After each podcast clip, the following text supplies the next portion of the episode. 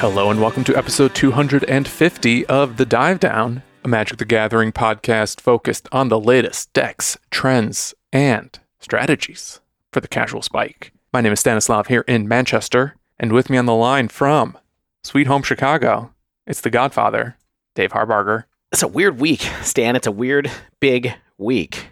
First off, episode 250. That's notable. I mean, we're not going to do anything particularly wild for it, but hey, it's been a pleasure. 250 episodes, five years of our lives. I've been on at least 200 of those. I think at least. At least. I think it's closer to 225, probably for each of us, Yeah. right? Yeah.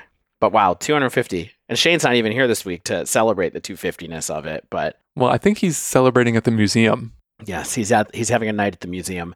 The um you know, the actual anniversary of this show is like December 15th or something like or I think that's when we did the first episode into in 2018. Our first episode came out on December 22nd, 2018. What a Christmas present for everybody. it was. Yeah. Uh, yeah. So it's about a month later, but yeah, this is episode 250. We have been doing this for five years and we have essentially missed about eight regularly scheduled episodes or 10 regularly scheduled episodes in that time as a as a group. Yeah, and really only due to holidays, not for our own laziness or ineptitude, but Pretty much. it's like we're we're not recording on Christmas. Sorry. or Thanksgiving. Speaking of, there will be no show next week, but uh, you know, here we are this week for you to listen to while you're based in the Turkey or whatever it is that people in the UK do on uh, U.S.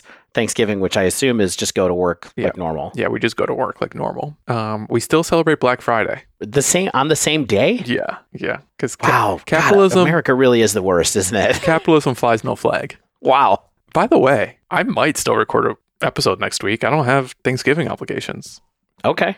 Yeah, that that's. I guess that's kind of up to you if you want to. It's up to yeah, me. I I cannot. Yeah, I cannot. I will go. You know what I'm going to do on Sundays? I'm going to go for a Sunday roast instead of Mhm. the Thanksgiving celebrations. But yeah, that doesn't mean I can't find some time to record on Saturday. That's because it's uh, it's Thanksgiving every Sunday in provincial UK towns where you are. You can you can get a roast any day, Buddy. isn't that right? Uh, it's it's Thanksgiving every Sunday. You get a roast on Sundays. It's a Sunday Yeah, roast. right. Yeah. It's not. It's not a Tuesday roast. Oh yeah, yeah. Sorry, I should specify. I should have I should have specified that. I, I really did only mean Sundays. Yeah, every Sunday's Thanksgiving. Thank you. But speaking of Black Friday, We got some stuff. Yeah, I mean, I know that again. We're all part of a, the capitalistic system in one way or another. And please don't skip this. We've got some good ads actually this week to, to tell you about from two of our sponsors. please don't skip these ads. Uh, these are good ones, though. Stan, you want to talk about heavy play first? Well, Heavy Play, the card game accessory brand that improves your gameplay and game day? And now, to celebrate Black Friday, they're offering 30% off anything in the store. This is what Randy sent me an email that said, We'll have a Black Friday deal for 30% off store wide. It will run from Friday at 12:01 a.m. to Monday at 11:59 p.m. That code is Black Friday 2023. 30% off of heavy play products is pretty good. Pretty pretty good. Because look, heavy play products, they're not cheap, but they're really nice. You get what you paid for. Yeah. And getting a nice discount, 30%, that's that's nothing to laugh at. This is your chance. If you've been eyeballing heavy play accessories, maybe you want to try out their Equip Mag system so that you can Mhm. attach your dice tray, your deck boxes,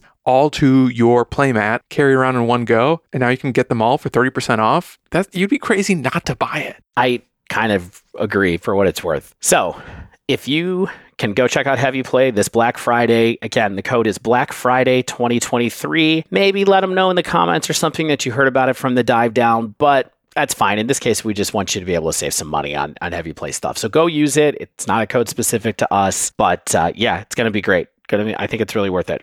And then, you know, we don't always talk in depth about Barrister and Mann off the front, but Will and the team at Barrister Mann are also having a really good Black Friday sale right now. And that is they are going to have 20% off everything on the store all weekend, similar time to what Randy was talking about. That code, I want you to listen carefully to this code. It is CYBA Weekend 23, C Y B A Weekend 23 for 20% off of, of everything uh, this weekend uh, at uh, Mann. So at this point, we're not even promoting our codes. This is these are just for you guys. Save some money on fragrances, save some money on magic accessories. You'll be happier for it. And you know Yeah. what? You know what? Buy some gifts for your friends and loved ones. Exactly. I mean, if you have friends that want to want heavy play, sleeves, boxes, all that kind of stuff, if you have friends that shave or enjoy a good soap, also uh, at, at Barrister Mann, and we're not going to go much deeper on this, I promise.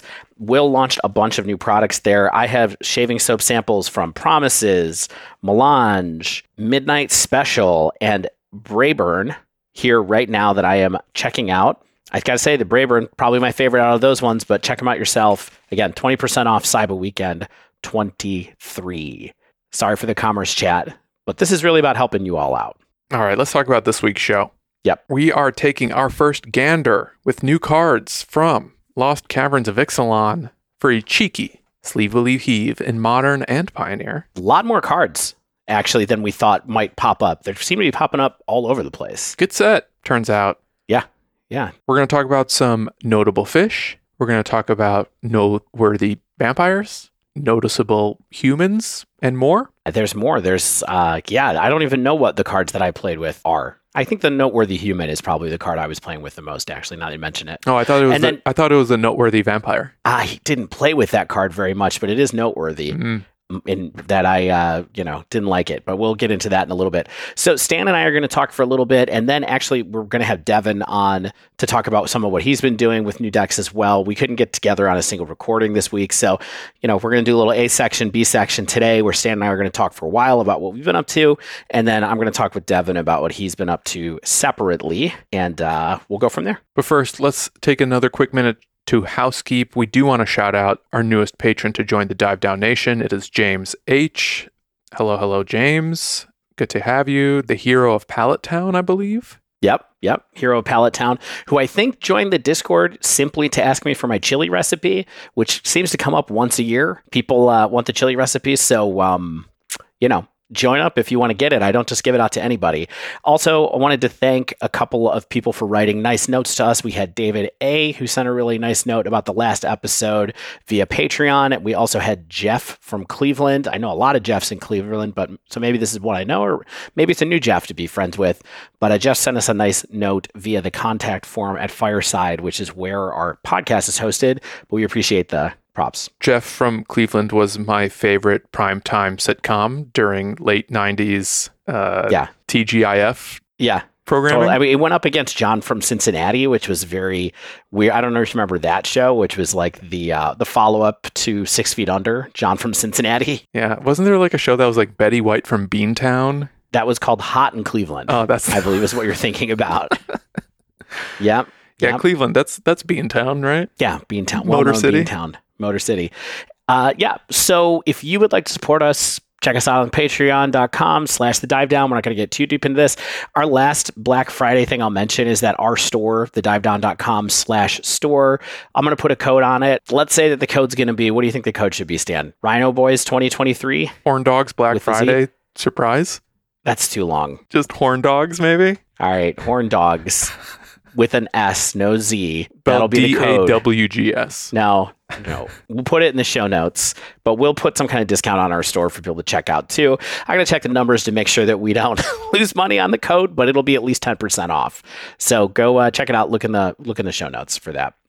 Yeah, and then we already talked about Barrister Mann. We talked about Heavy Play. ManaTraders, they don't have a Black Friday sale, but you can use our code, the Dive Down 23 to get 10% off your first two months of Magic Rentals if you would like to help us out. ManaTraders is doing uh, their championship series this month is Pioneer, and so I actually spent a while playing Pioneer queues last night. Uh, I know Stan did some too, but anyway, Yes. ManaTraders, you know, we love them. They've been here for a long time. They've they do a they actually do a lot to support us. I will say we haven't talked about it much lately, but um they they do help us out quite a bit. So if you can check out ManaTraders if you haven't yet, please do. David, Yes, should we talk about some decks? let's get into it. We had ten minutes of wind up and Black Friday deals again. Sorry for the commercing, but let's talk about new cards. So I played several formats, Yes, two to be specific. yeah. I'm not sure if two is several, but okay. I think one of the decks I played is actually legal in Explorer as well. So let's just say I played 2.5 formats. Wow, nailed it. I did not do any arena testing. All my testing was in Pioneer. Yeah, I only play. I, I've only played Pioneer this Hmm. week for what it's worth. on Cockatrice. on Cockatrice, like usual, Yeah. where I hang out. I hang out on the Tris. So let, us first let's say what decks we played so that people know what's to come. Yeah. I played two Pioneer decks. One was Simic Merfolk. hmm The other one was a Temur Discover deck, basically Cascade at home. Because you can't stop it. You can't stop ca- cascading wherever you go. Why should I? I don't think you should. And I won't. I think history has proven that you were right in picking this deck up. Although I am going to run the tape back and just remind you that I was the person who said, Stan, I think you should get back into rhinos again. And it led to where we are now. And and that's why I'm grateful for your friendship, Dave, because you give me good advice periodically. Period. Occasionally. Bad investment advice, but good magic advice. And last but not least, I, I wasn't planning to talk about rhinos again. I swear that was not the intention. But then Twitter started popping off. There's a new card on the block. It won the modern showcase on MTGO, so I had to play some Tide Binder rhinos as well. And I will recap uh, some of my experiences there too. What did you do, Dave? So I mostly played Pioneer, and I think I looked at some weirder decks. I think you may have found some legit decks that people are interested in. I played the Amalia slash Wild Growth Walker combo in Pioneer. I played an interesting Boros Legends list that Pascal Maynard got a 5 with. And then I also played some Boros Convoke. I'm planning to mostly talk about Boros Convoke with Devin later in the show, but because that's also what he played in the challenge on Sunday. But let's uh, let's see how it goes. hmm Well, you know, by the way, Amalia, that's the vampire. That's the notable vampire I was referring to. Amalia, Yeah, she's a vampire scout. Yes, she sure is. Notable scout. All right, so I think that we were going to start with modern because we only have one deck here to talk about, and I think we can tell a tight little story about this new, what's essentially tech hmm in uh, Rhinos. Yeah, and and this is, I think, hot off the presses for when we're recording. We're recording on Sunday, and Rhinos featuring Tishana's Tidebinder uh, won the showcase challenge yesterday on Saturday. I'm not going to say I called it, but I acknowledge that Tidebinder plays pretty well with Rhinos, and I think this weekend's results suggest that there's possibly something to that. Whether or not it lasts the test of time is kind of like the big question here.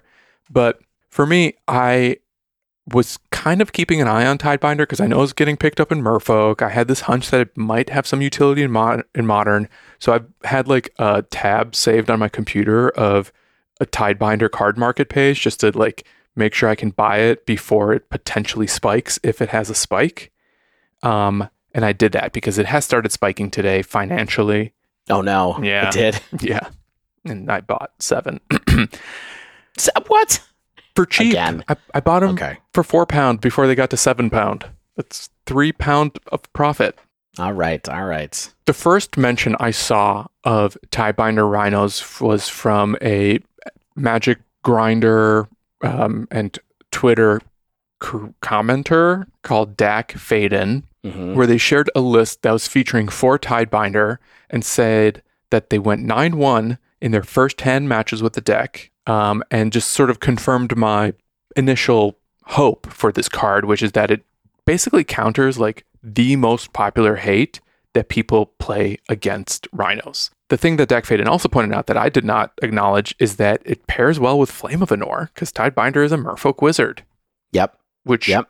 Incentivizes you to play additional main deck Flame of Anor if you're if you're not already. Does that get you out of playing Mutavault? I have not. I didn't look closely at the lists. Are we? Oh no, we are still. It looks like the f- the list from the challenge played one Mutavault still. So you're maybe you're cutting back slightly on the Mutavaults, but it's uh it does help. Yeah, I mean, you just saw me play a little bit. I think I'm actually still playing at least one. I may have actually gone up to two because my thinking there is that between Tidebinder and one to two Mutavault, you're getting two modes often enough. And that's like the bread and butter is when you can get two modes off of Flame Anor, it usually means that you're tagging a permanent and drawing two cards. And that just feels so huge that I think it's worth it to to play that extra Mutavault if if you think your mana base can handle it. Yeah. For what it's worth, there were four players in this showcase challenge that had uh, Tishana's Tidebinder in Rhinos. It was all the Rhino decks. There were four in the top 32, and all of them played Tidebinder. Right. Yes. Yes. Sorry, I should have said that. That it was. It was all of all of the ones in the top thirty-two. It was between two and 4 Mhm. Three of those decks still had a single Mutavault. One of them actually had no Mutavaults. Mhm.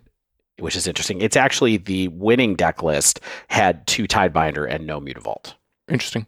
Yeah. And we should probably also mention that not only did it win the the challenge against Scam, it also finished in third place. So it put in Mhm. two copies in the top eight. Yeah, which is amazing.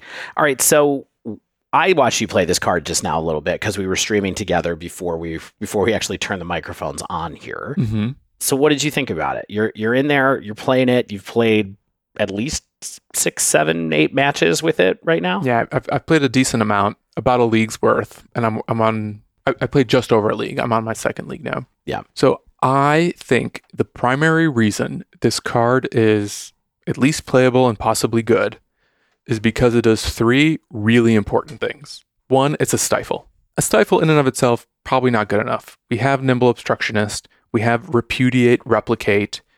Um, the latter, like I feel like there's two Rhino players in the world who like constantly 5-0 leagues with repudiate, replicate, but it's, it hasn't really caught on otherwise. Right. But if Stifle was good enough to like answer chalices or EEs or whatever, we would have seen more of those effects by now, and we haven't. Stifle on on obstructionist, that's one piece of the puzzle for me. The other thing is that it's a pithing needle effect. You know, when it enters the battlefield, if it stifles uh, ability of a permanent, if that permanent is an artifact, creature, or walker, that specific permanent is now blank cardboard. Right.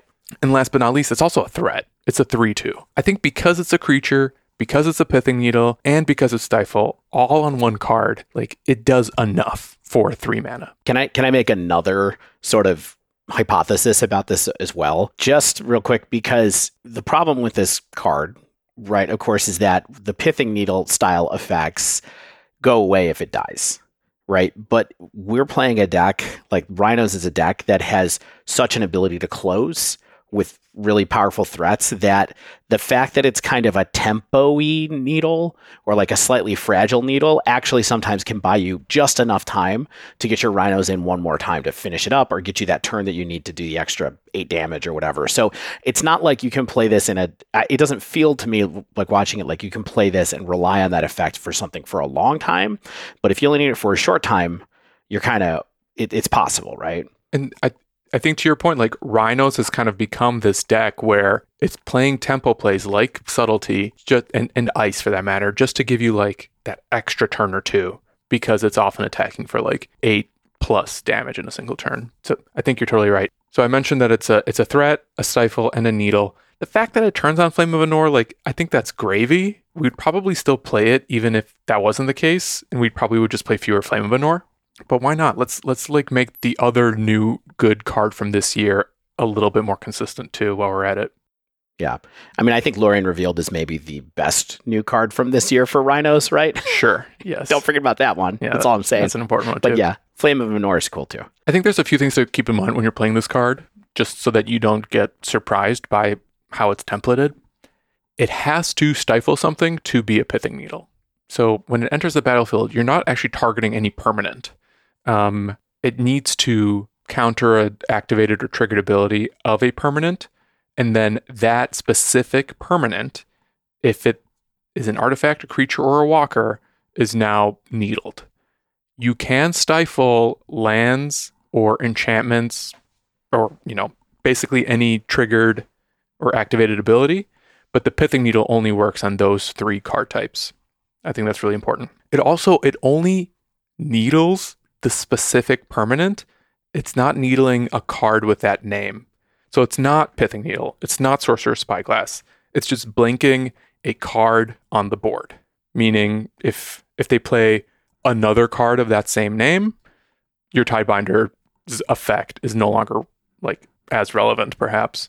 Or if, again, as Dave put it, if they just kill the Tidebinder, then the needle effect is gone too. Um, I, I, heard an anecdote that uh, someone tried to stifle an Urza's tr- saga trigger. I don't know which one, but it didn't actually shut off the saga, and the saga still stuck around. So maybe it's smart to do that from time to time, like stifle enchantment abilities or, or I don't know, like shadow of doubt someone's fetch land. That sounds pretty cool, but you know, don't get cute. Yeah, don't think that you're gonna. I, I understand. For a minute, I was like, "Well, wait, where is he going with this?" But yeah, so you might you might get away with like, "Hey, I don't want my saga to actually search up something, or I Mhm. don't want their saga to Make a be able to make creatures, right? Or make constructs." mana. So yeah, That's yeah, chapter so one. there, yeah, there's some stuff that you can do there, but it doesn't it doesn't needle it the way the other ones do. You have to keep in mind that they left off enchantment. Yeah. Yeah. There was one match I played yesterday. It was Rhinos against Merfolk. We were tide bindering each other's tide binders. Uh, Hopefully, by the time this episode goes live, I'll have had the time to look at my VOD and and post a screenshot of the updated state of modern. But it just kind of felt like the league was sort of defined by tide binders because everyone's experimenting with this card right now. And I think like if you're in a blue deck, including Murktide for that matter, like it might be worth just like trying one or two because it's so effective against so many permanent types across so many different matchups. You know, Yeah. for for me and Rhinos, like I really love it because you can counter a chalice trigger, you can counter engineered explosives, you can shut off a Karn the Great Creator, you can shut off the One Ring, you could, you know, Shadow of Doubt fetch lands. The list goes on and on and on. A lot of those cards are you know, maybe you're not playing Chalice or Engineered Explosives against Murktide or against whatever other blue deck you're interested in right now, but being able to shut off walkers and having like some added utility, probably still good enough. You know, Murktide, I think it has a Orcish Bowmaster problem. Being able to flash in a Tidebinder to stifle the ETB trigger on Bowmaster is really good. And then that Bowmaster is needled now and it's not triggering every time you draw a card either.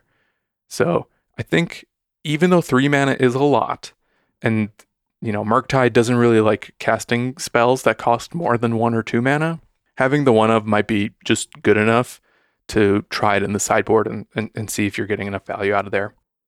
Yeah. My personal verdict with like just a league under my belt is I am believe plus. I am going to sleeve it up. Like I'm I'm planning to play an RCQ on Saturday. Um, and I've secured my tide binders. If I don't get mine in the mail, I friend of the show Peter said he would lend lend some to me that he's already. Oh, that's gotten. nice. Yeah, Hey, Peter. thanks, Pete. So I I think it's worth like putting in the paper testing too. See if I can catch some people by surprise. I think the thing about Tidebinder that I don't know if this is a liability per se, but it like it being a blue card pushes you into those subtlety heavy builds and pushes you away from like fury and, and other interaction. It's hard to make room for dismembers if you're playing this. You know, it's really hard to make room for four fury. You're probably only playing one or two. It's hard to make room for that one of Murktide. You end up getting into this position where, for better or worse, the deck becomes very streamlined again. And you may recall, David, just last week I was talking about how one of the issues that Rhinos is facing right now is that it's hard to be that consistent stock streamlined build week to week because it's being pulled in so many directions. You always have to like figure out the best interaction for a given weekend or tournament. And I think the question now is like, does Tidebinder solve enough problems that it can reward you for being like a heavy blue subtlety force of negation deck? I think chances seem pretty good, but the same way that people were really quick to figure out that Tidebinder is playable, I think now, given some time, we might find that people figure out that it might actually be easy to disrupt the Tidebinder itself or hate it somehow and make it Yeah. less effective when Yeah. when you know you're using Tidebinders to try to beat opponents' counter player hate pieces. Yeah. Yeah. So we'll see. But it seems like an interesting evolution of the arms race right now, anyway. And one of the players who played, apparently, so I'm looking at Bamzing's tournament report on Reddit right now about this tournament. One of the players that came in third place, I think, Max, Maximus D, was also on t- Team of Rhinos, Rhinos, said that they, they basically said that their comment was, well, I played three, and that was a mistake. I should have played four Mm. instead. So some of the the people who've had it in this event are already asking for more more cards from where it is, more tide binders from where it is. But right now, people are looking at it as like a two of or a three of. Uh, Just to give a couple other highlights, again, thanks to Bamzing here and also flipping through the results of this tournament, because we're not going to talk a ton mo- more about modern. It definitely looks like some of the scam players, looks like two of the scam players that were in this top 32 out of six scam players that were in the top 32 uh, were playing Molten Collapse as a two of. There was also a Jund player playing Molten Collapse as a two of, which is interesting. Amulet Titan starting to pick up spelunking. Uh, I'm going to really quick look and see how many people are playing Spelunking? Spe- spelunking. Thank you. Spelunking. Yeah. Uh, it looks like we got one, two, three, and all of them have spelunking in the sideboard. There's no main deck copies in this particular one, which is interesting. Um, so they're using it as a way to improve post game one. We have a Jund player playing Volatile Fault, which is the kind of wasteland that costs a single mana, or I guess the ghost uh, Ghost Quarter Mhm. that costs a single mana to activate it. And lastly, there is a Scales player playing Echoing Deeps, but that's kind of it for the LCI cards that were in Modern in this tournament, at least. Um, obviously, there's other stuff going on in Modern, but we all it felt like we were seeing more early results in Pioneer uh, for the moment, so we kind of focused on that for this week. And there's some stuff there. I'd love to talk about one of the hype decks real quick as we transfer to, to Pioneer, just to give Stan a break. And that deck is so one of the decks that was really popular before or that people were talking about a lot was these like infinite combo decks that were enabled by different not infinite combo decks just combo decks that were um, enabled by cards from lost caverns and ixalan and one of them that got a lot of hype was certainly the uh, amalia benavides aguirre deck. Beautiful accent work, by the way. thank you.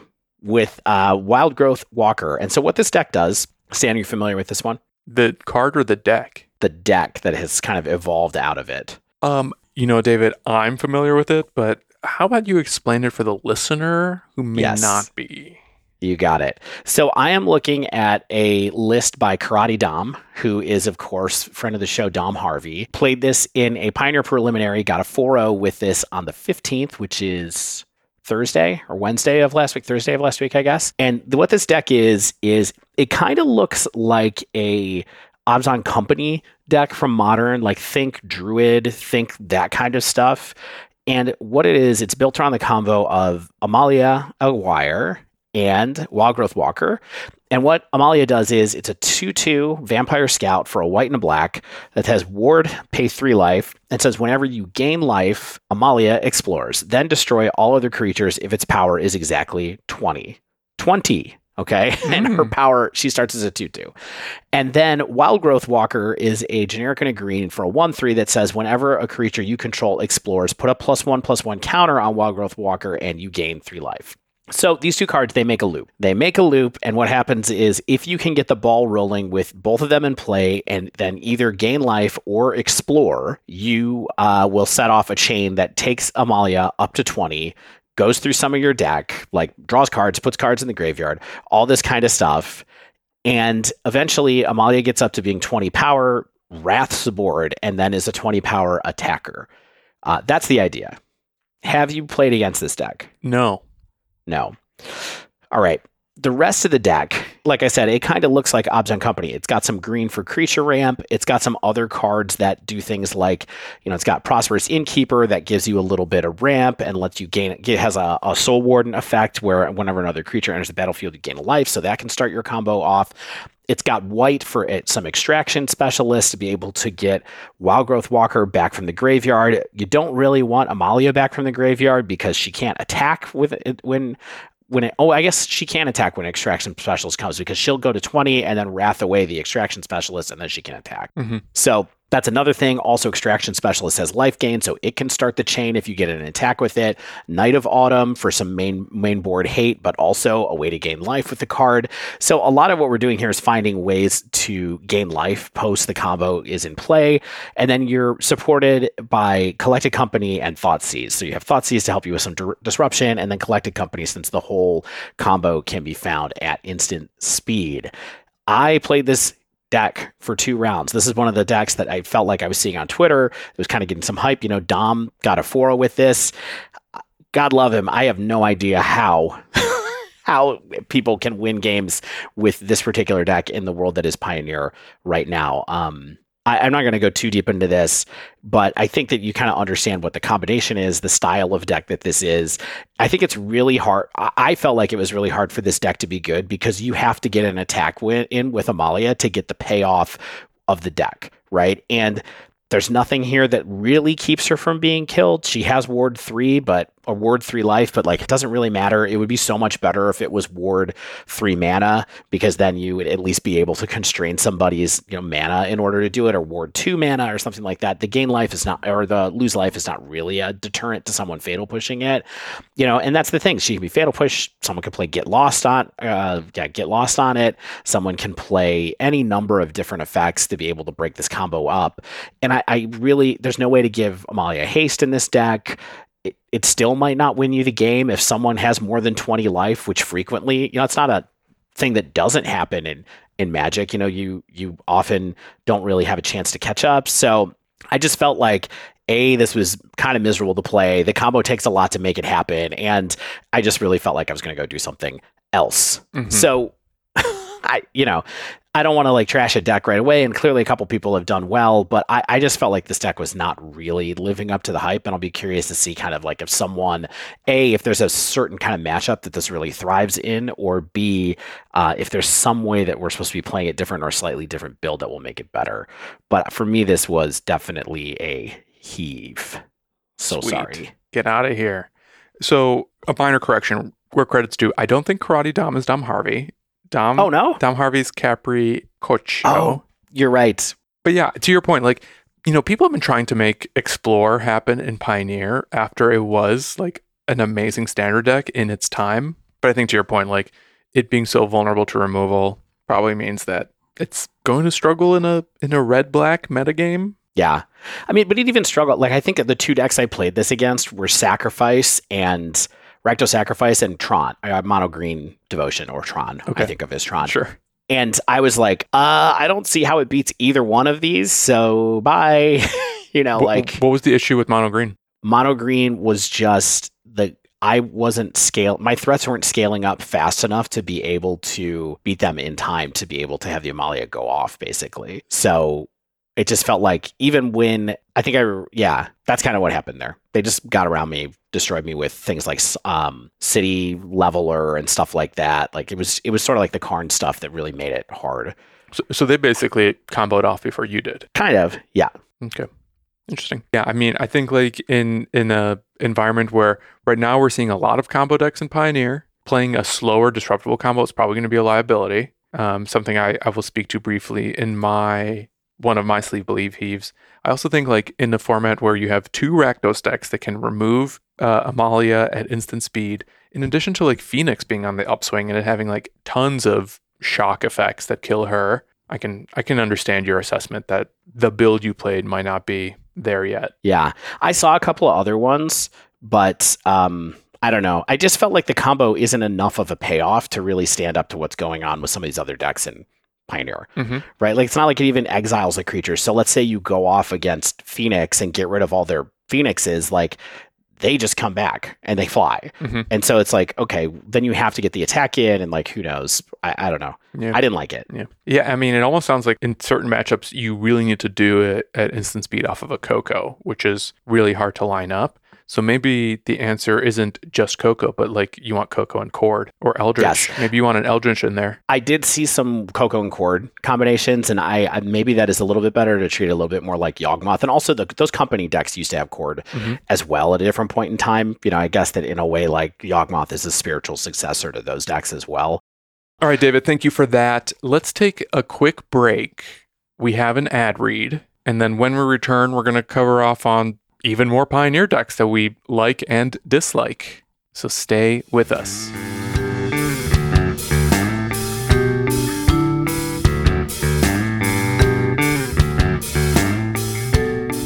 Shane, what are you doing here? I honestly don't know. Ha- have you been on this episode the whole time? Have you just been Yes, I'm just I'm lurking. listening to us speak? I didn't play any Magic, so I thought I'd just listen to what you all played. It was much more enjoyable than playing myself. Although I will say the decks that you all played this week sound like a lot of fun. Well, Shane, you ain't seen nothing yet because the second half of the show is unexpected. Ain't they seen nothing yet? Ba, ba. It's not an episode if I'm not singing. We got to take this quick ad break, though, to remind our listeners about all the awesome Black Friday codes that some of our sponsors have available, as well as our own, right? Yeah, that's the important thing. So the first one from Heavy Play 30% off store wide from Friday till Monday, code Black Friday 2023. Basically, your best deal on getting Heavy Play equipment. It's now or never, friends. Sounds good. I would I would purchase it. I need I need more colors myself, so and then what's what the next one? We also have Barrister and Mann back in the sponsorship fold. They have a code as well. Cyber Weekend 23. Now, this So is Saiba. Cyber, C Y B A, Weekend 23. All one word. Okay, got it. And that's that's 15% off Yeah. your order. They're also reducing their free shipping threshold to $55. Sweet. So that's Saiba Weekend 23. That's that's that's that's that's how much I would want to spend at least. You know what I mean? It- Using Cybo Weekend 2023. It's easy to spend $55 at Barrister Mann. There's a lot of good stuff. We got some new scents in the mail, uh, and I cannot wait to talk about them next week. Honestly. Big world, lots of smells. And then last but not least, the divedown.com slash store. We're doing our own Black Friday deal to give you 15% off any order. I think there's no limit. There, there, I'm looking at this little customer limit one per button, and we didn't click it. Just come back. Keep buying stuff. Just keep buying stuff. We don't care. And that's promo code Horn Dogs. One word. Horn Dog. H O R N D O G S. That Is that goes running from through Monday? Friday to Monday. Perfect. Cyber Get. Friday to Black Monday. Perfect. Well, uh, it was fun hanging out with you, Stan. Yeah, you as well, Shane. Um, I've I'll I've got the second half of an episode to edit. yeah. Please go keep listening to our show. Stop talking to me. Will do. Uh, enjoy your Thanksgiving if you celebrate out there.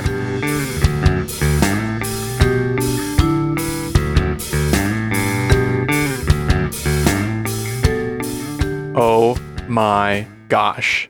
Who should dare walk in on the middle of the recording? Didn't you see the on air sign outside the studio? I'm here.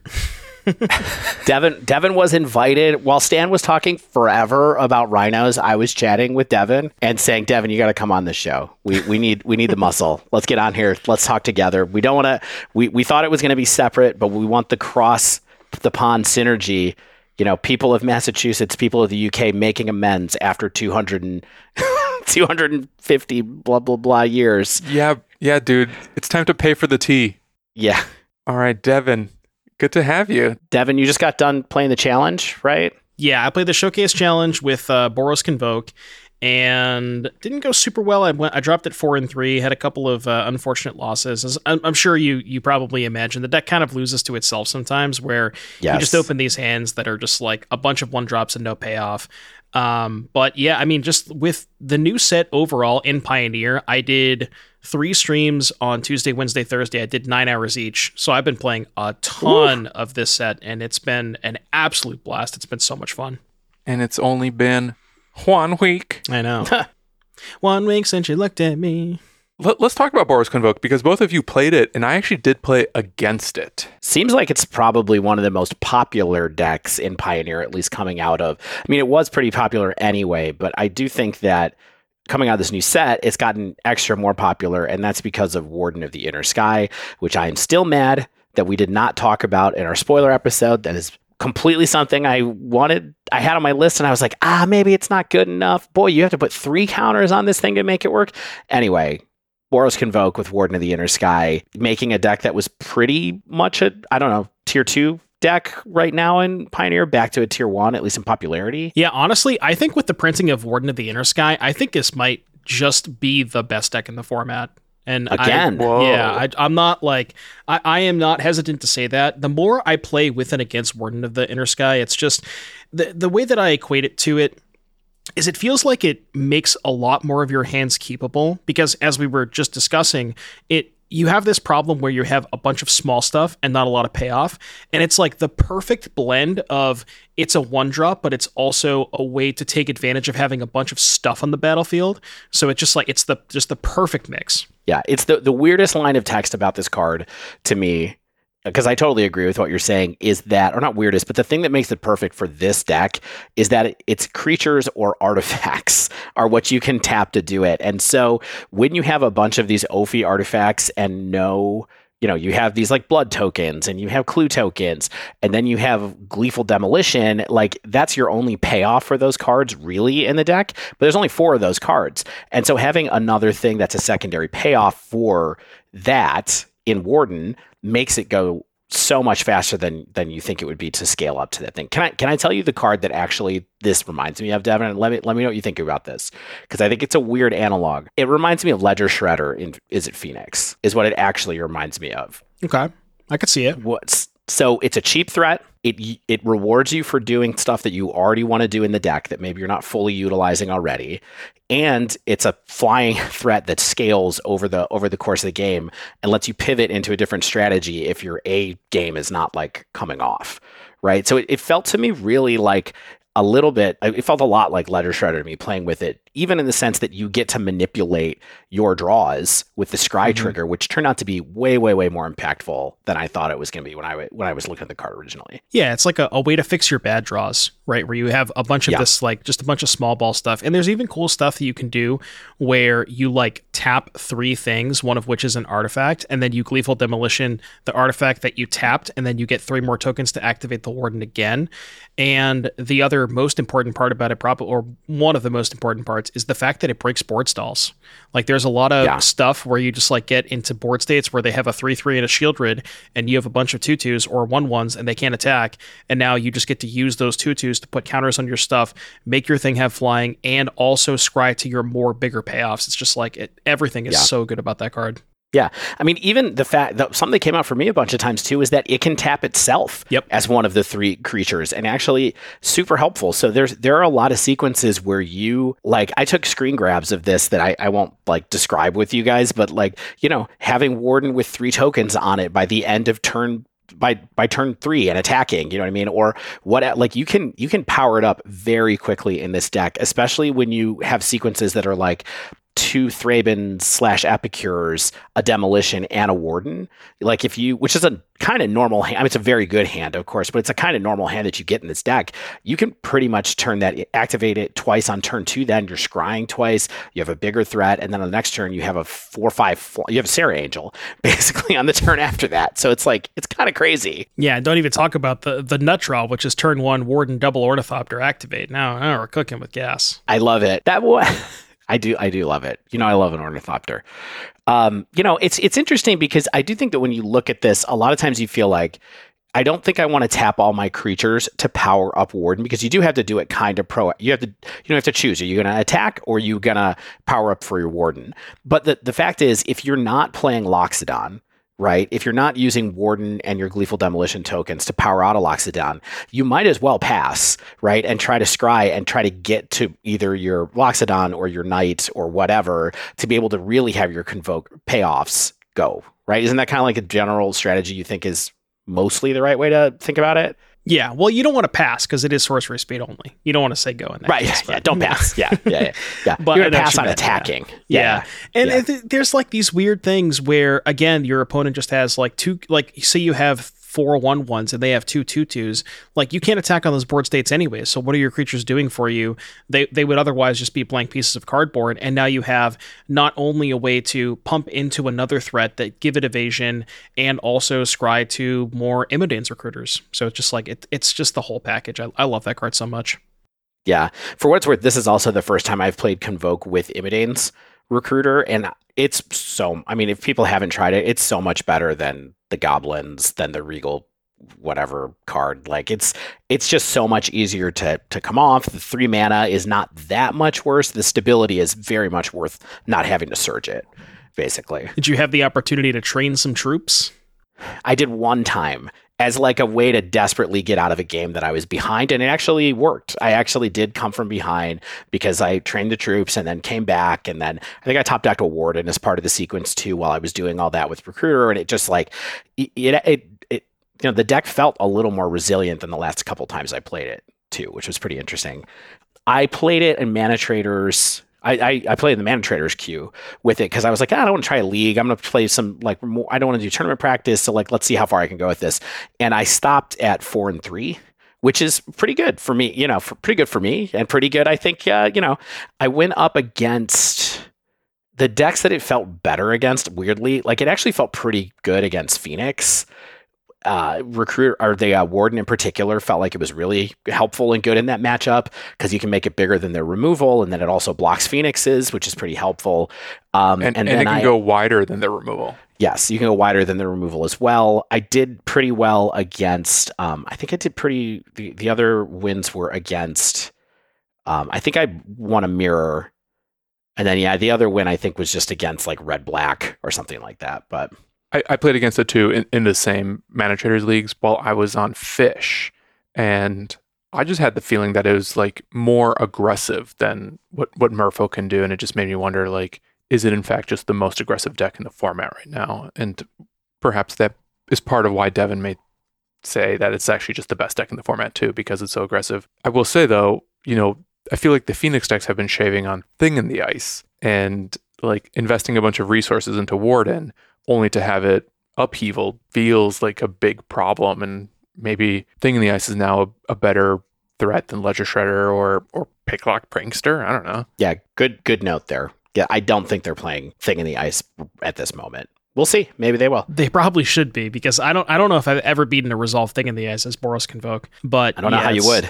It's like something you gotta you gotta shore up in the sideboard. But yeah, I don't know. Just like I, um, the reason I think it's like as of right now, I mean Atlanta's still a couple of weeks out. Uh, if I was you know forced to pick a deck for Atlanta today, I would probably pick Convoke just because I think it has the highest potential to nut draw. I think it has a decent matchup against green. I think it's favored against Rakdos at least game one, and it like just surprisingly has this w- like weird grind aspect to it with all the clues and and the blood tokens and recruiters and companions and just like all this weird stuff that just happens to add up and I just love it. It's a good deck. Awesome. I think let's go on to another interesting aggro-ish deck before we get f- too fancy, because I know Stan spent a good amount of time playing green uh, Simic Merfolk, and Devon, one of the lists you posted to us was also Simic Merfolk. Stan, do you want to start start talking there a little bit, and then maybe we could talk about the different builds and what's going on? Sure. Yeah. So I latched onto this one pretty Wait one sec.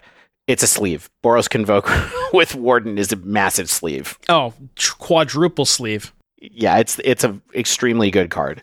Enough that I think Warden could also maybe there's other places Warden could be good in the future too. It feels just like a new format staple card to me. But Love it. All right, so let's talk a minute about Merfolk because this deck printed a lot of them, and I think this is one of the other hype decks of the set. Um, just because, like, since the original Ixalan, we've had these Simic Merfolk that were never quite good enough. I think there was like a Merfolk deck in Historic that saw play for a minute, but we don't play that format anymore. And I lashed onto this one quite quickly um, when like four or five days ago, Claudio posted a trophy winning list that was like just a very clean aggro build. Since then, I think people have been experimenting with like some combo pieces and Agatha Soul Cauldron. I did not have time to try any of that. M- maybe Devon, you have, but I just kind of played like a curve out, beat down strategy and tried to test as many new cards as possible in that process. Yeah, that's kind of the same So- approach that I took too, just like maximizing on the lords. I, I also did not play any of the combo stuff. hmm And and we'll mention what like some of those combo cards are, but I, I kind of want to just like go card by card. There's three here that really stood out to me, I, and then I can mention a fourth one that has been seeing some play that I'm not as impressed by. But the first one is a new one drop, C Note Scout, Cenote, Cenote Scout. Cenote, yeah. There's a very good uh, Aquanauts that you need to watch with your child if you haven't heard them talk about the Cenotes yet. No, we're we're just watching Frozen every day. Frozen one or two. Just the first one. We're, we haven't gone to Aquanauts yet. We're still in the Frozen cinematic universe. My uh, or Octonauts. Yeah, my my kids love Frozen two famously, but Um, Cenote. It's a new one drop. That's that's the tweet. When it enters the battlefield, it explores. It's a one one that ETBs and explores. It costs a single green mana. It's good. it's good and it's what it needed. Right? Very, yeah, very now we have like we have like eight solid one drops now that can attack four two, and I think that's sort of like the thing that made this deck hum just like a little bit faster. The fact that it explores makes it both good in the early game. It can find you occasional lands, decent in the late game to like possibly dig for cards. Yeah, I, th- I think like this was a really great addition. A lot of people weren't sure about this one because you're like, well, you know, sometimes it's hard to find a deck that wants both both of the outcomes, but like when you're playing a deck with lords and such, your even your one mana one ones can still get powered up later in the game, and so that's like one one mana one one draw card or one mana two two. I think both of those outcomes are pretty good in a deck like this. Heck yeah. All right. The other card that's new that I will actually say I'm even more impressed by, and that's Deeproot Pilgrimage. One in a blue for an enchantment. When one or more non token merfolk you control becomes tapped, create a 1 1 blue merfolk creature token with hexproof. This card is amazing. It just keeps your board full of bodies. It's a really great follow up to your one drop since it just allows you to very quickly snowball. And in my limited experience, I think this was actually the biggest upgrade to the deck personally. Now, interestingly, Devon, the list you shared with us does not have this card. There are some pretty big differences between the two lists that you guys have, and also, as you mentioned, there's these ones that are playing around with Agatha's Soul Cauldron. That's a whole like other thing going on. But Devon, have you have you tried deep uh, Deeproot yet, or have you have you not not had a chance to? I have not yet. Um, I was thinking about trying like a like you were mentioning a more combo centric version. I don't know whether or not you have to be comboing with it to make it good. Um, I'm gonna have to pull up Claudio's list real quick. But my biggest issue with Deeproot Pilgrimage was I found the deck had a ton of two drops already, so I didn't feel like I I well, I couldn't find room to for to fit the Deeproot Pilgrimages in. So I'm gonna see exactly what Claudio's list looked like as I'm pulling it up. I can tell you what he cut for what it's worth. He cut the it's lords. a straight. Yeah. It's a well one he he cut the Mistbinder, Mistbinder, the one yeah. lord. He did he kept the hex catchers, but yeah, so he only has one lord in his list. Yeah, at least like Yeah. when I was initially building it, I thought that I wanted to try, especially with the, the new one drop, I wanted to try maximizing the number of lords. I still have no idea what's the right way to go, but I do want to I do want to play with pilgrimage at some point. Yeah. There's probably a way to thread the needle where you're making a ton of one drop tokens with or without a combo, and then playing four to eight lords, and now you're making like free two twos with hexproof. Yeah, I mean it's cool. I mean it, it's fascinating to see how much difference there is between these two and, like I said, that other list that we've seen floating around as well, because it's it's like Sono- Cenote Scout just provided such a more stable base for this deck that all of a sudden all these cards that already existed are kind of like coming out of the woodwork as well. Like the um the combo centric builds have what is it called Kiora's whatever Follower. Yep. follower in it and that's how the combo works where you kind of like un- tap and untap over and over again and then make a gazillion Deeproot Pilgrimage tokens but you know C- Claudio's list doesn't have that. Devon's is more of like a straight up beat down deck, like lord based beat down deck w- that's powered by collected company. It's lots of different things going on here. Um, this was, of course, another Tidebinder deck. And, you know, Tidebinder was fine here. It's, it's a flash threat. The coolest thing I did in Pioneer with this deck with a Tidebinder was against the Quintorius combo deck. An opponent post board cast Chandra Awakened Inferno. That's the uncounterable six mana Chandra. And whenever you cast that card, it's it's pretty good because it's hard to answer and then like it creates the emblems that ping you for one or can just like wipe your board completely. Tide bindering that felt incredible because I saved my board, left a body, and then Chandra just was a blank piece of cardboard that sat there that they tapped out for. Uncounterable, but not unstifleable. Mhm. That's right. So, yeah, I don't know. I I was pretty enthusiastic about Tidebinder and Rhinos. I'm I think it's like fine. It, you probably have to play it, but I don't think it's like as universally appealing as a modern card is. But maybe you feel otherwise. Yeah, I think one of the bigger applications is probably against Mono Green Devotion with Karn, because you can not Mhm. only lock the minus of Karn, but also lock that Karn on the battlefield. And Mono Green specifically doesn't play any removal spells, so if they don't have access to Karn, they can't really get it off the battlefield. So that's kind of where I, I could see it being the best. Um, and it maybe has some applications against like I don't know Rakdos or something, where you maybe stifle a Sheoldred trigger. But yeah, it's like other than Monogreen, it doesn't seem to have as many applications in Pioneer as it does in Modern. You know, the other new card I played with, I didn't write notes about, but I'll mention it briefly, is this new three drop Mm. called Sentinel of the Nameless City. Mm. It's two and green for a 3 4 with vigilance. When it enters the battlefield or attacks, create a map token. Now, you may not know, Stan, that this was one of Devon's big cards that he had coming out of the spoiler episode. He was very enthusiastic about this card just generally. Oh, yes. What did you think about playing it? Fine. I, I don't know that. So I was playing Claudio's list that only had four lords. I kind of wish I had more lords, and I'd rather have another lord over this personally. But I could very well be undervaluing the power of the map tokens there. The body is nice, but I, I wasn't as enthusiastic about it. Devon, having played with it now, did it support your initial feelings or challenge them? Uh, I would say it supported them. It's maybe not quite as good as I initially thought it was because you know it is kind of a sort of a big investment to, to spend three mana into. But what I like about it is the bo- like you said, the body is very good. It allows you to play offense and defense. It's relatively hard to kill for the red decks because the biggest red removal spell is Fiery Impulse, which only deals three. So even without a map token counter, it, it, they can't really touch it with Fiery Impulse. And the other thing is just like allowing you have like some other smaller bodies, especially with I couldn't even imagine with Deeproot Pilgrimage, you get to these spots where you have uh, like a, a, stack of one ones and being able to potentially upgrade those with the map tokens while also you know filtering through all those extra lands. Uh, it it was it was pretty good in in my experience. I mean, I I will say like I thought the deck was actually quite good as like a really solid beatdown strategy. Cavern of Souls was nice. It's just like making sure you can always cast all of your spells. The only non-land or non-creature spell in my deck was Collected Company, and you never have problem casting that on four because it's not like you're just playing the game with four caverns. I, I actually would sleeve the deck as just like a nice beatdown aggressive deck. It beat um, basically everything except Convoke uh, that I played against and yeah, I, th- I, think there's like a lot to explore now with with Soul Cauldron, the the Kior's follower builds, and there's probably like the right way to play Merfolk, and we haven't even gotten there yet. A lot to explore. oh, oh my. Devon, how did you feel after playing it a little bit? Like, what do you what do you think about the this neighborhood?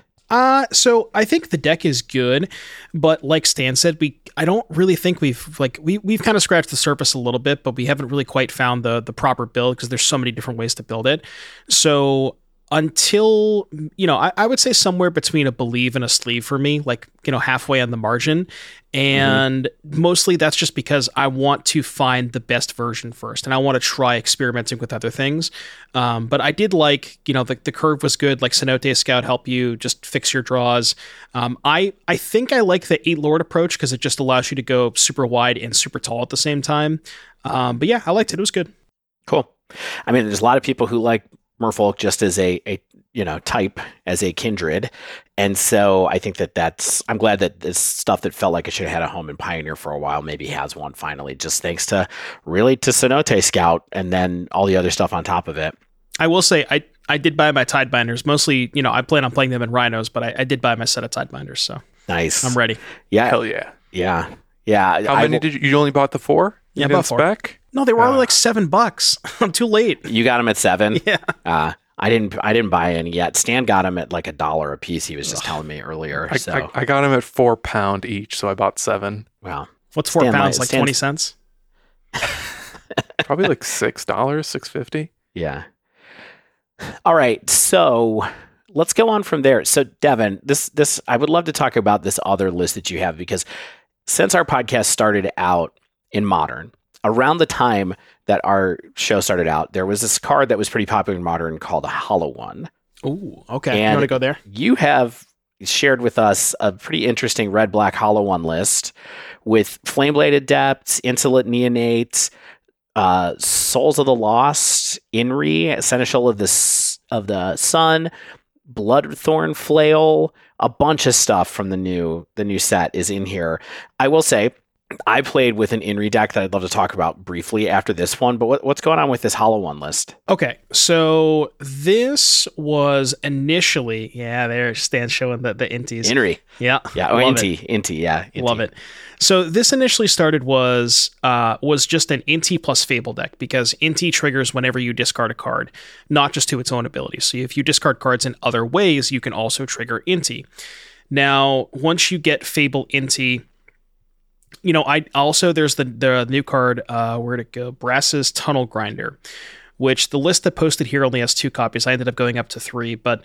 Uh, for those of you listeners may have not seen that card, it's basically two in a red artifact. When it enters the battlefield, you can discard any number of cards, and when you do, draw that many plus one. It has some other text on it, which largely doesn't matter, but for the for for this purpose, what matters is discard any number and then draw that many plus one. So you get into these spots where you discard a bunch of cards between that, Fable the Mirror Breaker. All of these are all triggering Inti, right? And then you're discarding a bunch of cards, which in turn helps you cast Hollow One. So that's kind of like the the the big the big sort of end game there. The other big find for this was Bloodthorn Flail, which I have not seen a lot of people talking about, but and I was kind of skeptical at first. Uh, but we'll we'll do this one for the listeners too. So it's a single black mana for an artifact equipment. Equipped creature gets plus two plus one, and the equip cost is pay three mana or discard a card.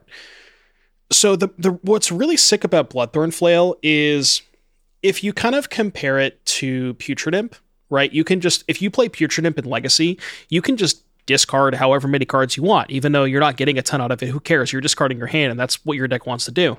And that's kind of how it felt with Bloodthorn Flail, where I would just get to these spots where I would just have like, you know, three cards that probably didn't matter, two hollow ones, and I would just discard my hand and play two hollow ones, and that was good enough. The Souls of the Lost stuff was kind of weird, but it is another large creature for Flamewake Phoenix, which was kind of cool. But yeah, I was I ended up going four and one at Lost playing for the trophy with this deck, and I was very, very impressed, and I, I kind of want to spend some more time on it. I mean, it's a really interesting, cool build. The equipability of Bloodthorn or blood, yeah, Bloodthorn Flail, right? Definitely stood out to me when I was reading the spoilers because I was just like, well, you can just equip stuff over and over again. So if somebody finds a shell, like you said, that you just want to discard everything, here's the exact tool for it. And I, I was wondering if it might end up in like a dredgy type thing more so than this, but really this is kind of just dredgy, but the cards that you want to play never go to the graveyard. They just get played from your hand. But I completely missed Brass's tunnel grinder, uh, I guess, looking at the spoilers because you know that that kind of discard your hand plus one the val that's Valakut awakening essentially right like that or is that is that that is the same card right Better than Valakut. Valakut Awakening puts them on the bottom. So in in you kind Ah, of most of the time would rather have the cards in your graveyard. Absolutely. Yeah, for sure. So that that totally makes sense. So powers up your souls of the lost. Um yeah, this deck looks really cool. Uh, very interesting. I mean, Hollow One is a card that pe- lot, like I said, lots of people that we know listen to the show, and even I played Hollow One for a little while back at the day. This kind of deck, I do, I do really enjoy. So you think this is kind of like in the belief space right now, where you want to work it out a little bit more, but you had some positive early results. Yes, yeah, exactly. There was some things that I liked, some things that I didn't like. Yeah, definitely in in the believe stage. One other important note for listeners with Bloodthorn Flail, you can actually so if you have one single creature and a Bloodthorn Flail, you don't need a second creature. You can if you equip the Bloodthorn Flail to a creature, you can use the Bloodthorn Flail again and equip it to the same creature that it's already equipped to. So you can just you don't need a second creature. You can just dump your hand. Uh, Yeah. which came You up do need one creature. Yes. You do need one creature, but that's that's it. Yeah.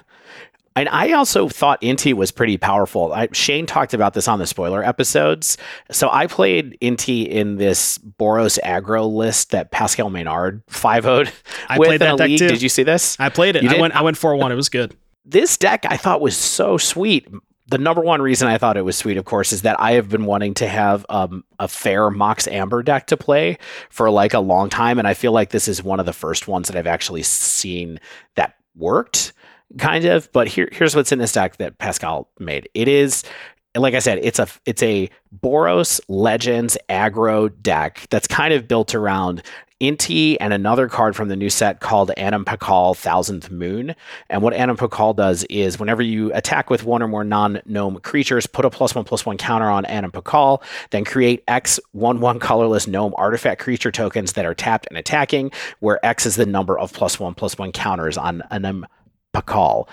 And then you have, you know, your one drops in this are Kytheon, Skrelv, and Zurgo. You have Kari Zev, you have uh, Thalia, you have Adeline, Resplendent Cathar. So you, it's just every card in this deck is legendary with the exception of uh, get two copies of Get Lost. And then you have four Mox Amber, two Ember Cleave. Uh, yeah, I thought that this deck, the engine idea of this deck of like trying to power out an early Inti, whether you use a Mox Amber to do that, you know, or, or whatever, and then discarding a bunch of cards to the ability, the attacking abilities there, um, really actually made the deck have a lot of diverse, like able to spread out its threats pretty well. And then Pakal actually gets pretty big pretty quick and makes a lot of of goal of uh, gnome tokens pretty quickly, and then you know you have Embercleave to pay it off. This deck felt to me like a weird alternate dimension Boros deck, like Boros Convoke deck in a way, where Yeah. you're not convoking, but you're still making a lot of stuff on the graveyard pretty fast. This is Boros Convoke if they banned Loxodon and Knight Errant. Yes. Yeah, right. One really awesome thing about Inti is that Give a Thing Trample is awesome when you're playing with large creatures. So I came up with me when I played the Boros deck with uh, Adeline and uh, Souls of the Lost as well. Just like these creatures that get huge, giving them Trample is massive. Yeah, yeah. Does playing this many four of legends ever become a liability where you end up with like cards stuck in your hand? I mean, yeah, yes and no. Like, I mean, the deck is so aggressive that I do think that uh, you are mostly trying to close the game out pretty quickly. So, but yeah, sometimes, well, actually, the reason that it's not a liability is because of Inti's ability where you're just discarding cards. So if you Mhm. have two Thalias, you're just discarding Thalia to draw a different card and hoping that you just get more different things online. Um, I did want to bring up a like so I said I took some screenshots of Boros Convoke. I took a screenshot of playing with this deck too, and I have a shot here where I won the game on turn three. And what I had on board was it's because of a scoop. It's not because I actually killed somebody, but I had Inti, Thalia with a token. I had an, an call with a token. I had a Gnome token, and I had a flipped Gideon already on turn three. Sheesh. Ooh. That's a lot. Now this kind of yeah, this kind of hand was was enabled by, uh, of course, like double Mox Amber on turn one or something like that, where I like I I used one of them because basically as a Lotus Petal, which is fine. You know, like that's that's. That's that's fine. Like we're Lotus Petal's a good card too. So if I get a Mox and a Lotus Petal and I'm powering stuff out, like I'm I'm up for it. Yeah, I will say when I played that deck, every hand with Mox Amber, it was like night and day between the hands with and the hands without Mox Amber. It's like you feel like you're playing modern when you have it, but then when you don't have it, it's like, eh, this one, two, three curve is it could be a little bit better. Um, Yeah. But yeah, like when you go turn two Adeline after playing a one drop on turn one, don't even get me started. Yeah. Yeah, yeah. I think there's some potential here, I, and it was fun. Like, Actually, you know, honestly, the best thing about this deck is it's less than hundred dollars on Magic Online. So if this is somebody who has some stuff, or you have a, a one of the cheaper ManaTraders plans, and you want to go for it, like a lot of these decks in Pioneer are pretty cheap, but this one, I was like, wow, this is very felt very powerful for the amount of money. Just don't be trying to buy Mox Ambers and paper. Yeah. Well, they're they're down to twenty five dollars a piece now. It says at least on Goldfish. I'm looking at right now, so they've gone down ten bucks or so a piece at least. So Boros Legends deck, I think it's less. It felt a lot less stable to me. You know, I, I know Devon, you said you got a four one with it. The core seems kind of interesting. It did feel like less put together than the Boros Convoke deck because I played the Legends deck and then I played the Convoke deck and I was like, it's very good. So this for me is definitely like a believe. It's like a down the middle. Like you can play this Legends deck, try it out. It's fun. Uh, I don't. I think it's going to need a little more to really get up that hill.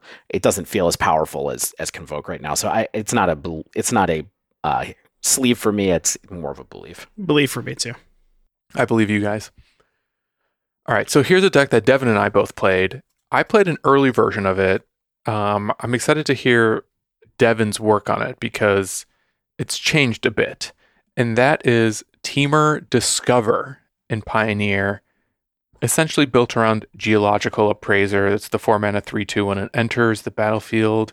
If you've cast it, discover 3, which is interesting because it works with four copies or eight copies of clone effects. Uh, the version I played had four Glasspool mimics as well as four mirror images, which I guess counts the discover line because what ends up happening is you discover into your clones and then you clone your geological appraiser and you make like sometimes what is it eight different appraisers and then you have nine three twos on the board and hope that's good enough and similar to Temur Cascade or Rhinos or Horn Dogs, as we call it on the dive down, this plays like a bunch of bad interaction stapled to adventure spells or cards with cycling abilities.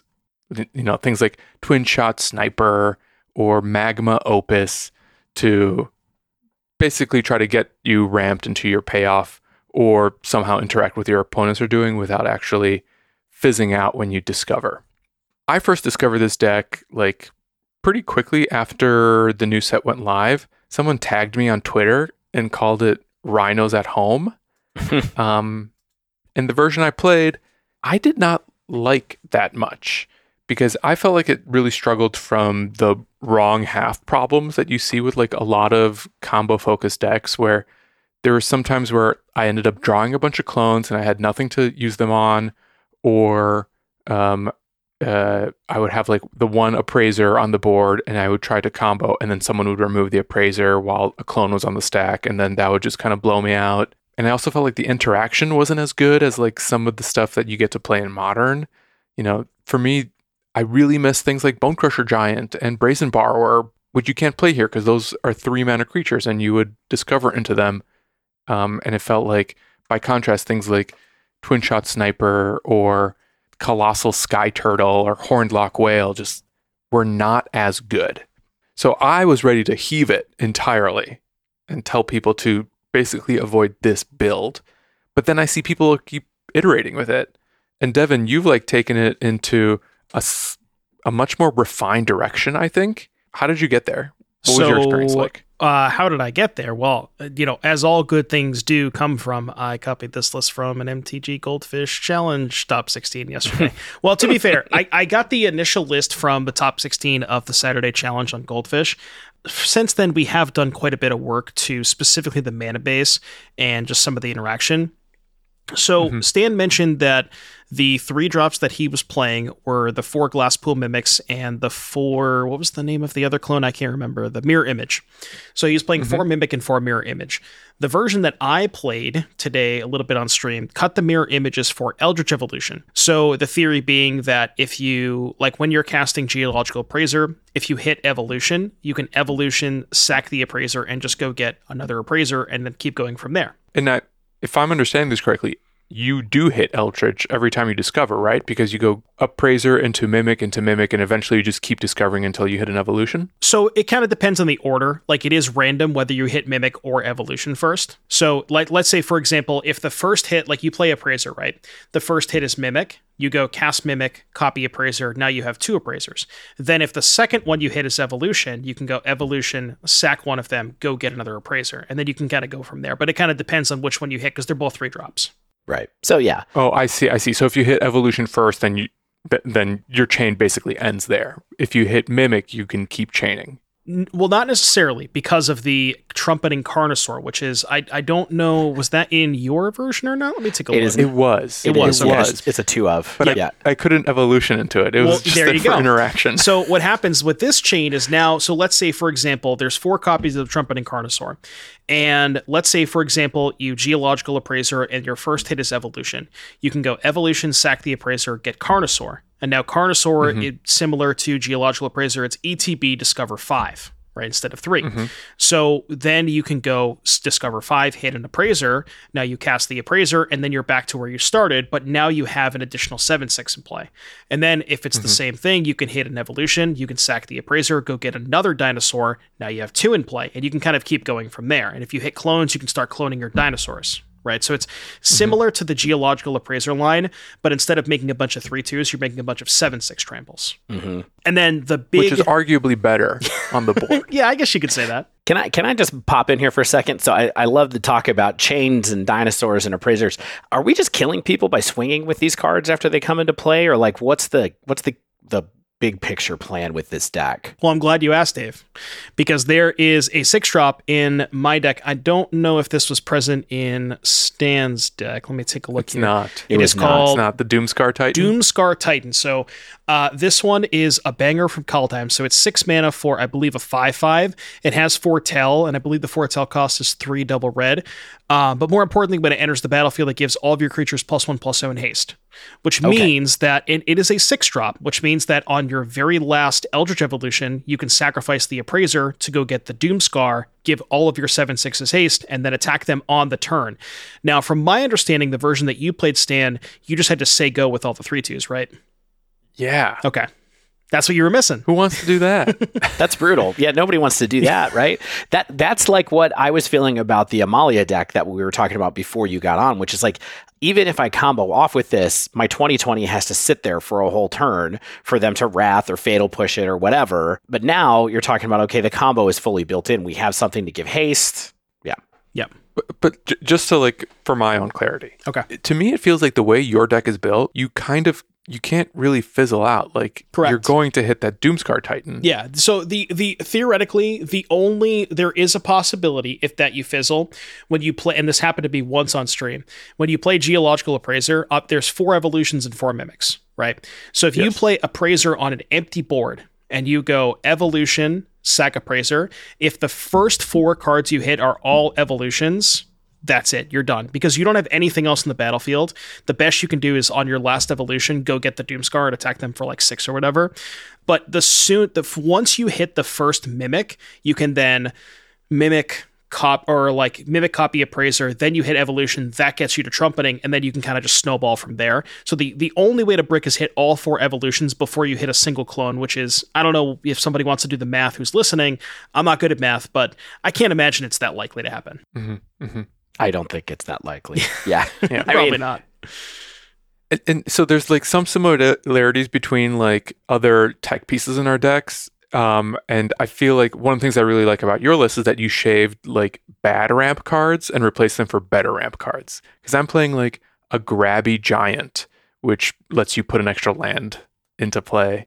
Um, and Beanstalk Wurm has the same effect. You're not playing any of those. You're you have creative outbursts as like extra copies of Magma Opus to potentially ramp into your geological appraiser on on three. yeah, this deck just wants to, like, ideally you want to mulligan to an appraiser and a creative outburst or an opus, and that's just turn three kill. Um, but you know, you do have some hands. What's the cool thing about the way that this deck is constructed too is the, you'll notice there's no, there's nothing that costs less than Carnosaur besides combo pieces. So appraiser, mimic, and evolution, which means that Carnosaur is also a one card combo by itself. So you just have 8 copies of, of basically one card win the game, as opposed to other versions that I've seen that it's like all in on appraiser, and if you don't draw appraiser, you're just kind of bricked. But now you have like eight consistent one card combos with the eight ramp spells to consistently get to them on turn three or turn four. Amazing. How's the how's the interaction in in these two builds? So you know, in the cases where you got to do something on the first couple turns to try to save yourself, you know, you guys said Creative Outburst and Magma Opus were really about um, ramp more than anything else. So what else is going on with the other cards that are floating around here? The ones that I played, I had four copies of Bedeck Bedazzle, which uh, we're not going to get into the six mana half of this, but it's black red hybrid X2, give a thing plus three, minus three. So it's basically red, red, kill something. And then the other interactive spell I played was Colossal Sky Turtle, which is nice because not only is it a two mana unsummon, but it's also against Thoughtseize decks. You can pay three to regrow your Geological Appraiser and then, you know, curve that into turn four Appraiser. So that's the interaction that I played. What, what's that black card above your creative outbursts? Oh, sorry, Discovery Dispersal. It's the two mana surveil two, then draw card.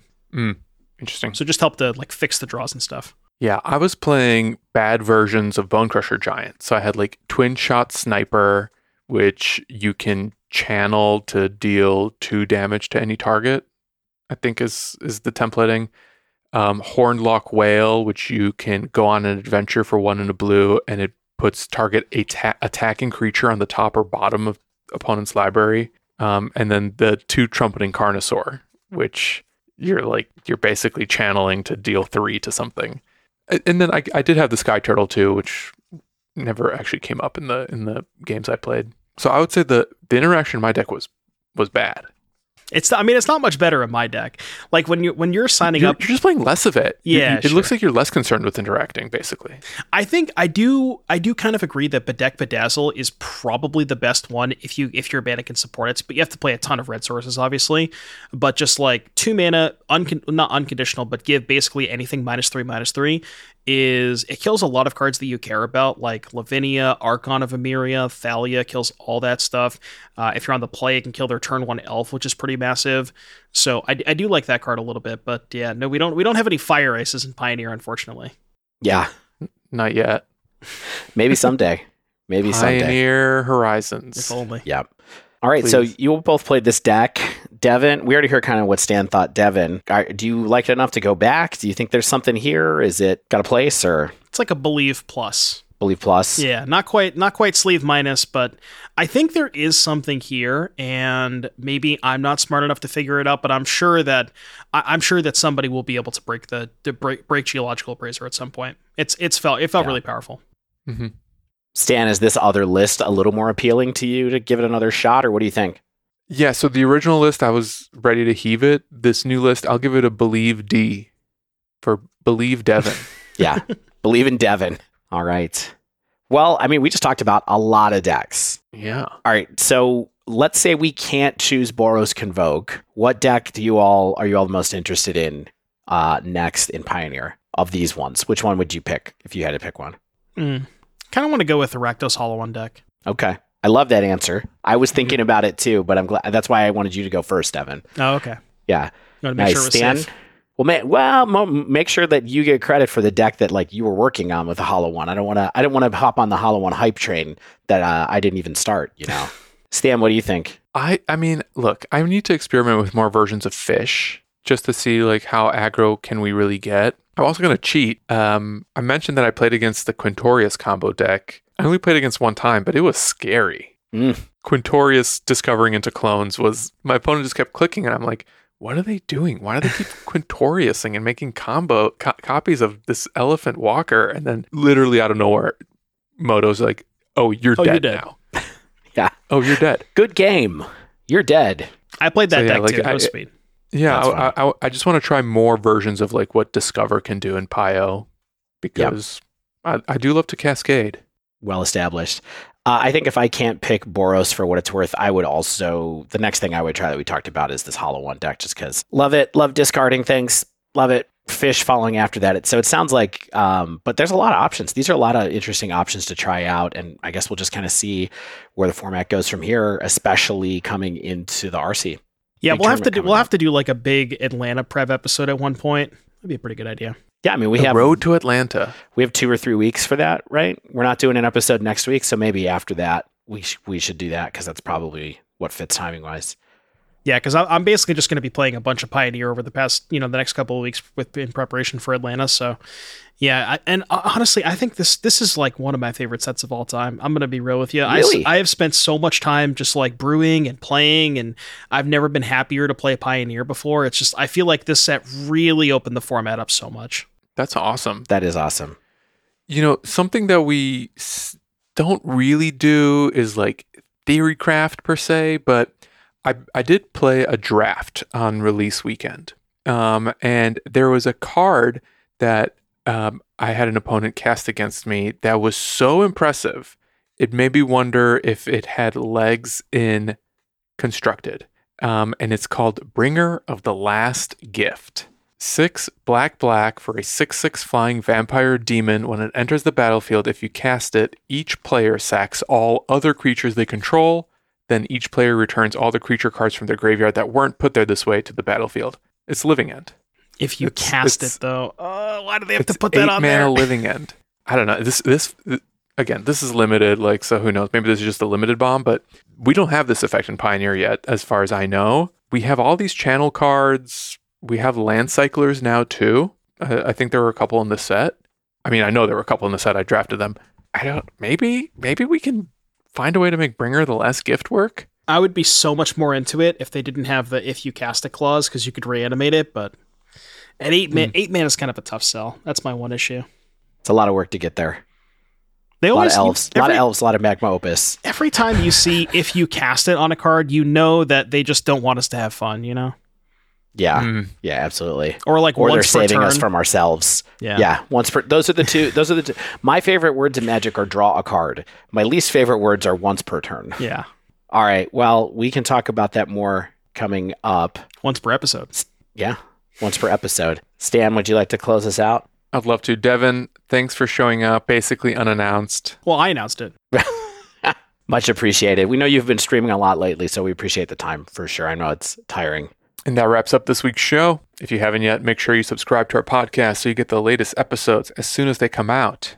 And if you use Apple Podcasts, please leave us a rating and review. If you'd like to submit a question to the podcast or just reach out in general, you can tweet us at the dive down, all one word, or email the dive down at gmail.com. If you'd like to support the show, you can join our Patreon over at patreon.com slash the dive down and check out our store at the divedown.com slash store. We will have Black Friday deals. Watch this space to figure out what that Black Friday code will be. Check the notes. I vote Horn Dogs. Yep. Head over to heavyplay.com to get some incredible deck and dice boxes and playmats featuring the Equip Mag system. They also have a Black Friday deal, but if you hear this, you know, maybe after the Black Friday deal is up, you can use promo code the Dive Down 2023 for 10% off your first order. I think Devon, you you you have like an affiliate link with them as well. Yeah, I got I got my stuff right here. Devon, they Devon? are offering 30% off. 30 Wow. Don't pay attention Who's to the that? Yu-Gi-Oh Oh. card that's in there. I thought it's Yu-Gi-Oh.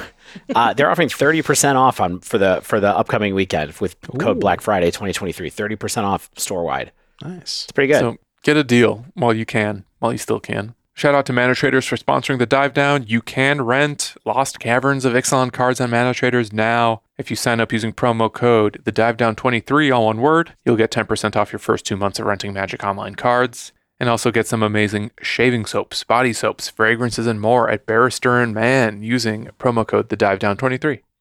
And their promo code for Black Friday again, Cyber Weekend, CYBA Weekend 23, 20% off. Finally, save some money on paper cards over at Nerd Rage Gaming with code DIVE8 for 8% off your order with NRG. As always, special thanks to the bands Nowhere and Spaceblood for letting us use their music. And until next week, get out there and discover more magic cards!